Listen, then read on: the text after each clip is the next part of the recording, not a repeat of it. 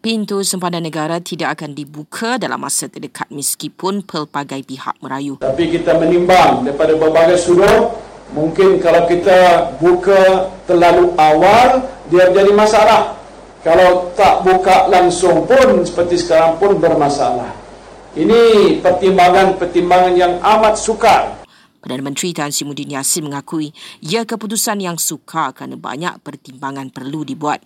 Jelas Tan Sri Muhyiddin ia dibimbangi akan menjadi penyebab penularan kes-kes daripada varian yang kuat dan ganas seperti yang dilaporkan di India. Senarai SOP sambutan Aidilfitri yang viral di media sosial sejak semalam adalah palsu. Jelas Menteri Kanan Keselamatan Datuk Sri Ismail Sabri Yaakob, SOP itu belum diumumkan kerana JAKIM, MKN dan Kementerian Kesihatan masih lagi memperhalusinya.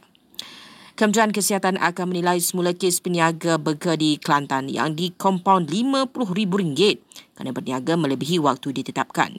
Ia bagi mempertimbangkan sama ada pengurangan atau pengecualian boleh diberikan jika ada asas yang munasabah. Sementara itu, peniaga terbabit memaklumkan sejumlah individu termasuk selebriti menawarkan bantuan untuk membayar kompaun tersebut. Namun, pasangan peniaga itu sedang menunggu keputusan ke atas rayuan yang dikemukakan kepada Kementerian Kesihatan. Polis KL nafi bertindak secara tidak adil dalam mengeluarkan kompaun terhadap seorang wanita kerana tidak mengimbas kod QR MySejahtera ketika menaiki bas di Terminal Bersepadu Selatan baru-baru ini.